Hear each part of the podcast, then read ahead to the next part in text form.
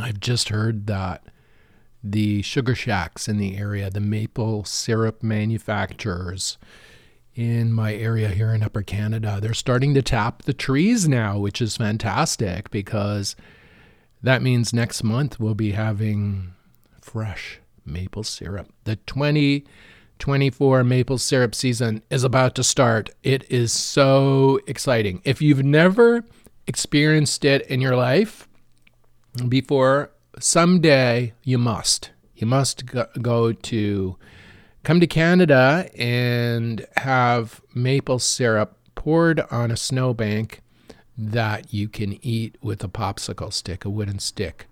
You can roll it up in the snow and eat maple syrup. Snow dabbing. There's nothing like it.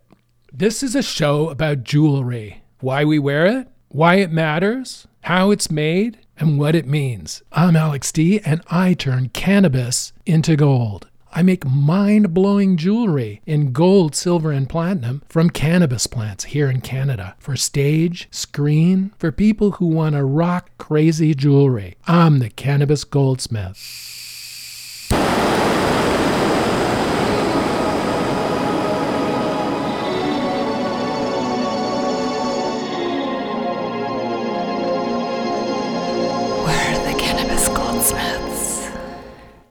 Oh man, maple syrup in Canada is different. Every region in the province of Ontario, my province here, it has different soil, different sun, the trees. The trees grow differently. And uh, here where I am in this area in Upper Canada, there's a lot of limestone. And the maple trees, it produces a different flavor of maple syrup than you would get, say, closer towards Windsor, Uh, Detroit area. The maples down there taste completely different than the maples up here in Upper Canada. And I like to think that our maple trees are better. That's all I'm saying. But anyway, I can't wait. Ooh, they're, they're, if they're if they're tapping trees now, that means like um, you know, in a few weeks we'll be, oh God, I'm gonna have to take a drive up. Last year I went up to Grampy's Sugar Shack and watch this old dude like load up a double boiler fired with fi- with wood, like a wood-fired thing. It looked like something, it looked like an inside of a, a steam engine in a, in a train. He was just loading this thing up with firewood, creating this massive blaze that heated a huge stainless steel tray that evaporated all the maple maple sap down to maple syrup. And uh, that's the old way to do it, the old school method. And I went up to his farm. I think I'm going to go to a different farm this year. Um, I have a tendency to want to go back to the same places all the time or do the same things over again because I know they're consistent and I can trust them. And my whole life I've I've tried to break myself out of that, like to try new things or to learn new things or to do different things. I'm not go to the same place all the time, but I tend to go Uh, like restaurants, like a lot of people will go back to our favorite restaurants or whatever over and over again because we can trust them and because we have memories of how good they are. So we go back to them. But I think sometimes you gotta, you know, all the time, you gotta, you gotta reach out and push the boundaries and try different shit. So I think this year I'm going to try going to a different maple syrup producer in the area and see how their maple syrup is different from Grampy's, who I went to last year. But Grampy's is amazing. So if you're in the area and you want to have amazing maple syrup, Grampy's Sugar Shack in Ontario. Check it out. Anyway, today I'm going to talk about designing a ring. You know, it's like if you're getting married, you're about to get married. If you're getting married, it's like, oh, honey, can we design our own rings? Um, here's what you're going to have to know when you do that. I mean, sure, you can, you, you, you can imagine it sitting in front of a, a designer like myself or someone else, and you're just describing, oh, I want it to represent whatever. And then the designer is supposed to understand what that means and then create something for you. Like, um, no, you're not going to be happy with the results. Trust me. You need to know something about jewelry making before you even before you even go there with designing your own wedding bands or wedding rings or whatever it is you want to do. You need to know a bit about jewelry design and why things are done certain ways. And then once you've once you know that, then you can then you, you and your honey can design it to your heart's content.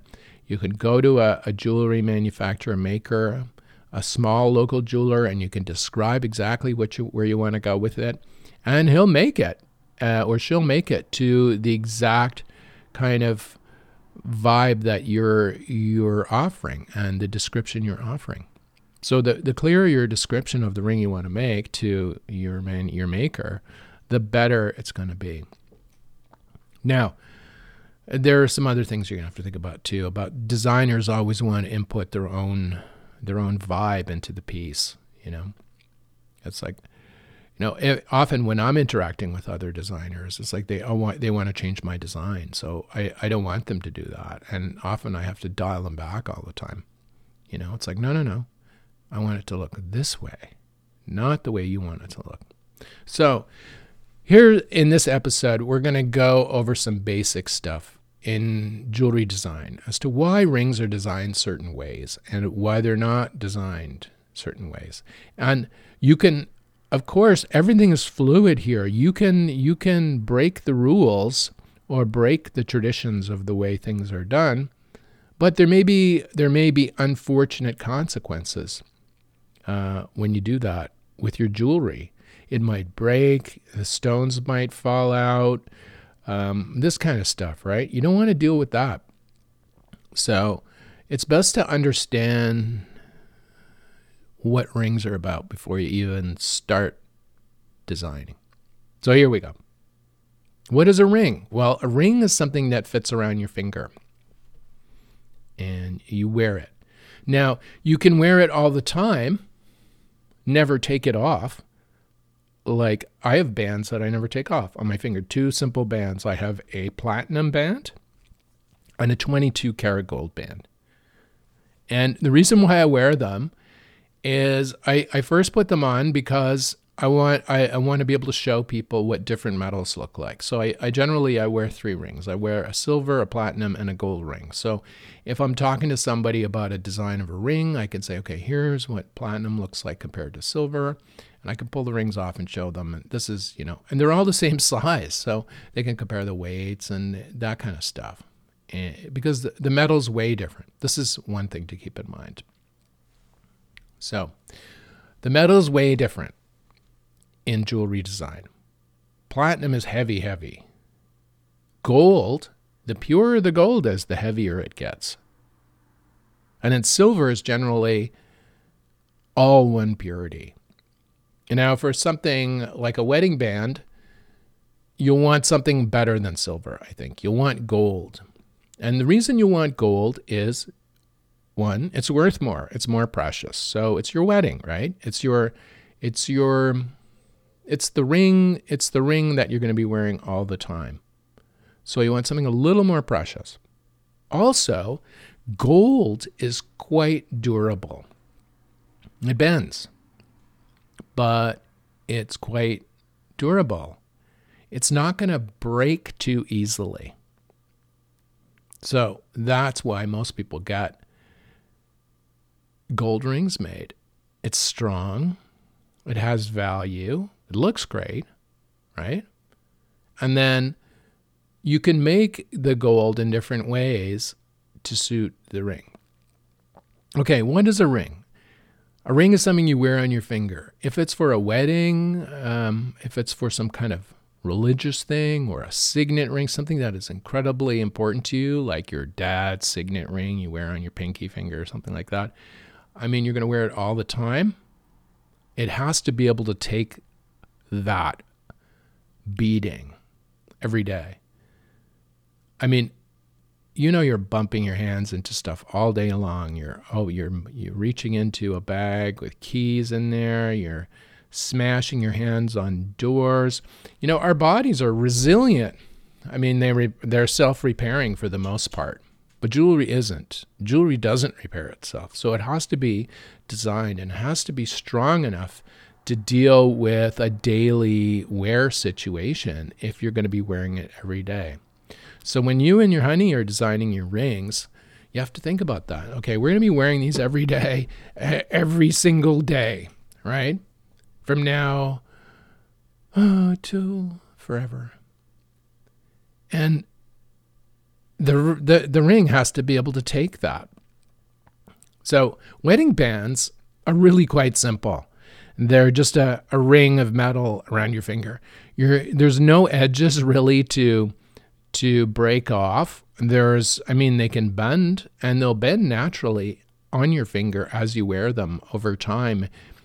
You, you're just, just life will bend them into the shape of your finger, which is kind of cool, I think, for, for jewelry. But a wedding band is just a plain band, and there's nothing to go wrong with it. It's really, it's really, if you get it sized right and it fits on the person's finger, it's not going to break. I mean, it won't break unless it's poorly made, and a person can wear that for the whole life, or the couple can wear that for the whole life. So I would suggest, I would suggest if you're designing rings, think about, the first thing to think about is the bands. This is the easier thing. We're going to get into stones uh, a bit later, but right now, just think of the bands. Now, how how can you how can you make a simple thing like a band, a ring, just a little ring of metal, look less boring? This is what it boils down to. Well, maybe you want it to look boring. Maybe you just want it to look plain and simple, just like the ones I have on my finger, just bands, basically. There's no design or decoration on them. They're just metal. But the quality of the metal is very high, and you can see it. You can see the, the a twenty-two karat gold ring is substantially different looking than a ten karat gold ring. It's also more expensive, um, but the true color of the gold is apparent. The higher the carat of gold you use in your ring design. So remember that. So you're making a gold band, a couple of gold bands, you and your honey. Now, what, what can you do to make them stand out than other people's gold bands, right? They're your gold bands. They're not someone else's. I mean, you, of course, you could go into a jeweler and buy gold bands. Like they're, they mass produce these. They're, you know, they sell them by the, the thousand, and, and they all look the same. And maybe that's good enough for you.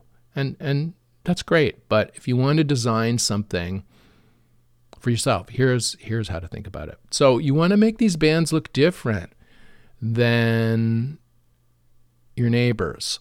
So how do you do that? Well, you hammer them. You put texture into them, into the outside of the band. But the texture you put in, think about it. Think about these rings. You're wearing them your whole life. You're, you know, you're you're uh, opening your front door. Keys are knocking against them. You're, you say you're gardening with them on or whatever, or you're, you know, guys are working on their cars or do, doing all kinds of crazy shit with wearing their jewelry, and it's getting, it's getting knocked and dinged and binged. And with gold, what happens, gold deforms. So it kind of, it, it doesn't break. It'll, it'll, in this situation, it, it'll dent. You get these little micro dents all over it, and it develops this patina. Over time, this that life wears into it, and I think makes it look more beautiful. Now, other people think that, oh no, they have to take it to a jeweler and get these things buffed out and shined up. But I think it actually makes the ring look better, especially in higher carat golds. But back to your your wedding bands. Let's let's um uh, let's work on the texture. You know, let's make let's make a texture on the outside. If you hit gold, if you hit a, a gold piece of gold with a hammer, it'll dent. And that's what texturing is about. You use different sizes of hammers, different little uh, um, patterns engraved into the face of the hammers, and you hammer the gold ring, you hammer a little pattern into the gold ring all around. And what it does is it creates interest in the metal. So you can do that. You can use color. You can go to your uh, your jewelry maker and say, okay, uh, I want our wedding bands to look a different color gold. Well, there are different colors of gold you can get. You can get pink gold, you can get black gold, you can get green gold, you can get all these different colors of gold. And how they make this is that they they alloy they alloy the gold with different metals. So instead of the usual copper and silver to make an ordinary yellow gold, or even just copper and gold to make a yellow gold, they use these other metals. And it, what it does is it, it, it changes the color of the gold a little bit. And you might you might want different colored wedding bands. I mean, they don't turn, they're not like pink, hot pink or anything, but it just, it has a subtle, it there's a subtle color variation to the gold that differentiates it from other people's bands. So you can consider that. You can say, okay, we're going to make color the gold a little bit different. We're going to add in texture into the bands maybe. Or we're not going to add a texture into the bands. We're going to have just plain bands, but a different color of the gold. Now, these are, these are, there's not a lot of knobs to turn here to design a band, right? You've got texture, you've got size, you can make them huge um, or tiny. And then you can um, change the color. So that's what you got to work with, with a simple band. But in that way, Uh, when you're doing it, you can you, those three variables can can create a huge difference in the look of a ring, of a wedding band. Now, most people are thinking about also this the set. You know, they want the the engagement ring kind of thing to go with the wedding band. So you can bring that texture over onto an engagement ring, or the color, or the size. I mean, you can bring a heavy engagement ring or a tiny little thin engagement ring to match with a thin band. Um, that's design, right? Matching, you know, you can make them look the same. But when when you start setting stones, when you start designing with stones, you know, you and your honey, you're thinking about stones. Let's not even think really about diamonds. We're, we're, we're just going to go generally speaking here about gemstones and why they're set the certain the way they are. Now, with rings you wear every day, like an engagement ring, uh, uh, a person will wear an engagement ring every day with a wedding band, um, unless unless you know if they're doing something physical with their hands, they'll take they'll take it off, that part off, but leave the the band on. Sometimes take band and engagement ring off temporarily while doing gardening or whatever, so as not to lose the damn things in the ground, or um, uh, or take them off before going swimming, which is also a good idea, because metal detectorists around the world in the water know that the best place to find gold rings is where people swim in the water. So everybody loses rings. Your fingers shrink, the rings fall off. So don't don't wear them in in when you go swimming. Um. But most of the time, engagement rings are worn all the time. And what that means is that they're subject to the same stresses as the wedding band. And but there's more to go wrong with them because they have a stone set in them. Now, setting is is a whole thing. Like I'm I'm designing a ring right now. Uh, I'm I'm trying to set a sapphire in a design. Now, sapphires are very hard stones, like diamonds. They're very, very tough gemstones, and they could take a beating, right? But you still have to protect them from being lost or knocked out of the setting. Or they might not chip, but they could crack, right? Like a diamond can, you know how this idea of how some some dude splits a diamond with a like a uh, like a little steel knife and a, and a hammer, and he positions it above the diamond and he hits it and it splits in two. That that that can happen if you're wearing if you're wearing um, an engagement ring and you and it something strikes the stone at the exact right angle, it can just break, right? So you got to think about all that, uh, you, you and your honey designing engagement rings for yourselves there. The stone has to be protected. If the stone is really expensive, you want to protect it. So how do they do that? Well, they get a band, like our wedding band, and then they put this kind of cage-like structure on top of it that holds the stone onto the band. And there, there we have an engagement ring. So the stone is held in this little cage made of gold or platinum to keep it safe and to keep it attached to the band. So think about that now, now that you're a newly minted engagement ring designer.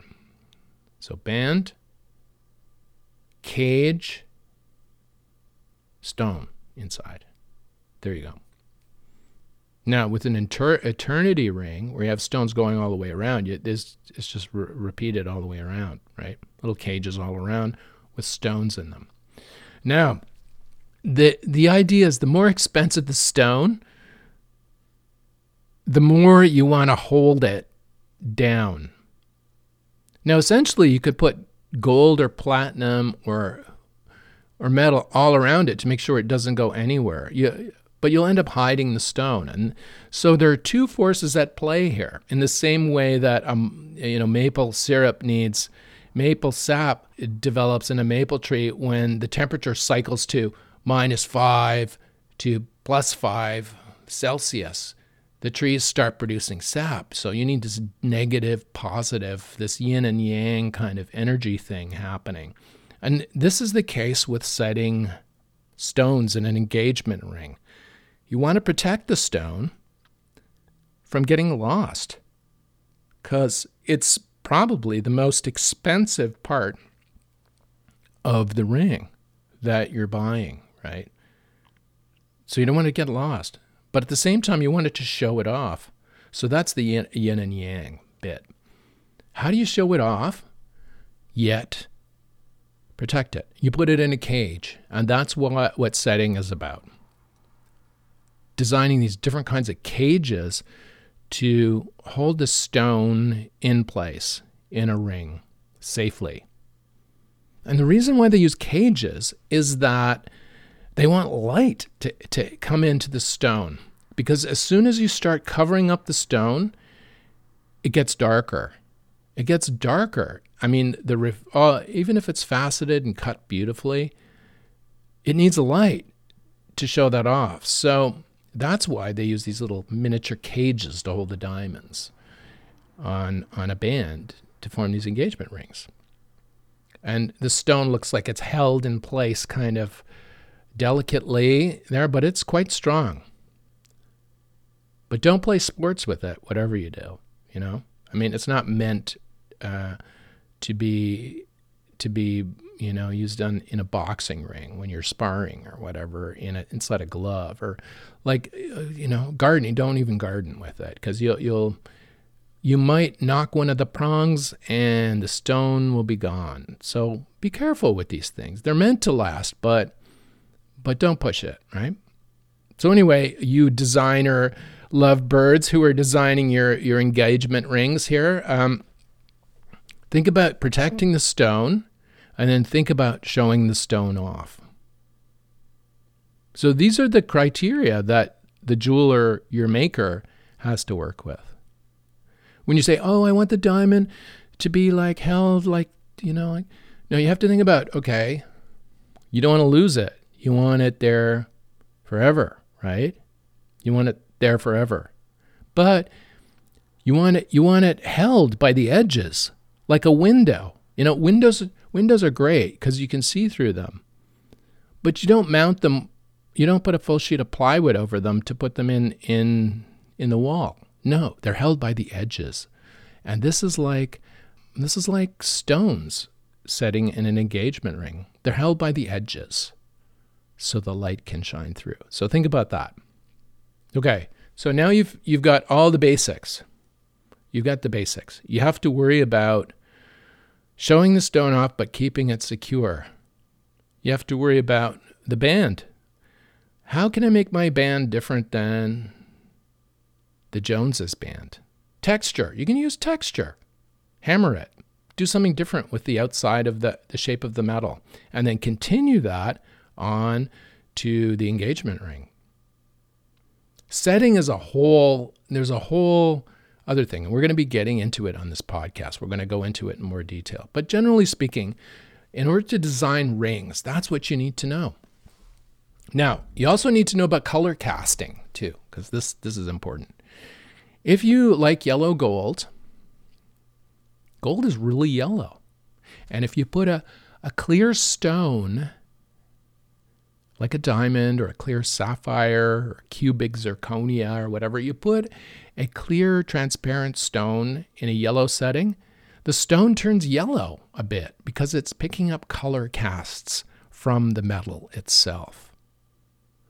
Now, this can work. You can get yellow diamonds, for example, and if you set them in yellow gold, you're, you enhance the yellow color of the diamonds. It like boosts it. It gives it that, that extra pop, right? But if you have a clear diamond or a sapphire and you paid, you paid for that. You paid for it to be extra perfect and clear, transparent, colorless, and you stick it in a setting that's yellow, it'll turn yellow and reduce the visible value of the stone. So this is, this is, jewelers worry about this, right? So how do you do, how do you, how do you fix that? Well, you set it in platinum, which is, which is kind of a neutral gray metal that doesn't impact the color of the gemstone is set in. Or you set it in yellow gold, but the prongs that hold the stone into that band are made in white gold or in gold that's plated with rhodium plate, which makes it very white. And so you don't get the ca- uh, the color cast coming off the, the metal onto the stone. Remember, if you're paying for transparency and colorless, you don't want to add color to it after with the metal. So that's why jewelers mount diamonds in white metals, uh, unless it's on purpose that they're mounting them to enhance, to add yellow color or to to enhance a yellow color. So think about that. So here, here we're already at a half hour. You've had a pretty good kind of overview of the general, the levers that jewelers have to work with when designing a ring. We don't have a lot to work with, really. And we're working really small. But the thing is, we have variables like the different stones we can use, the different clients we work with. The clients are important. The clients bring shit to, to us, right? It's like, oh, you know, I saw this ring once when I was on vacation in Paris, man, it looks like this. Can we do this? Is that, can we, is this doable? Sure, it's doable. Let's, let's see. How can we hold the stone in? What color metal are we going to, how are we going to do the texture on the, did it have any texture on the outside? See, you can reduce it all down to these simple, these simple levers and then design a good ring for yourself, for your wedding, and an engagement ring. Now, what if you don't have any ideas at all about this? You know, I would leave it up to the experts. If you don't have, if you don't have any design um, chops, you, you're just lost with it. If you're just lost with it, well, that's why that's where designers like us come into play, because we can sort that out for you. But if you do have some, if you do have an artistic bone in your body and you want to design your own rings, Um, it's good to know the basics. Now, I would buy a book. Um, I would I would have this book anyway at home. It's called Gemstones of the World by Walter Schumann. And it, it's a small but thick uh, hardcover book. Uh, and it's it's really good. It's I don't know what edition it's in now. It's it's had so many editions.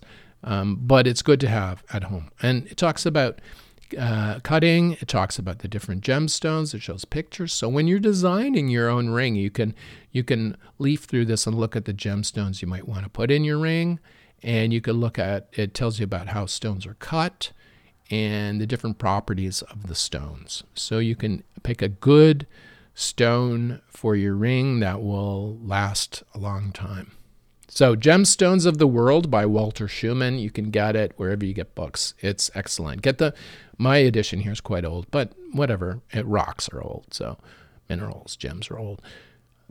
You can pick them up secondhand, whatever. Get one. Get one of these books. So ring design. Um, you can do it. You can do it. You can design your own wedding bands and engagement rings. Look at color of metal. Look at texture of metal. And then the setting, the setting part. Look at what kind of stone you want, how safe you want it to be in the setting. Look at all these things. And when you go to a, a jewelry maker and you say, this is what I want, he will understand you, or she will understand you perfectly. And you'll be able to communicate better and get the results you want in your ring. So anyway, that, this is not even a, a design one oh one course. It's even before that. It just sort of, but it, it'll give you, it'll give you a nice overview of, of where to go, how to start, how to think about it. Anyway, that's it for me. The Cannabis Goldsmith here in Upper Canada, where maple syrup season is about to start. The Cannabis Goldsmith is produced by Tribe Communications, Incorporated in the Thousand Islands area of Ontario, Canada. You can see what we do at tribe dot c a. Send us an email, alex d at cannabis goldsmith dot com. Thanks for listening, and we'll see you next week on the Cannabis Goldsmith.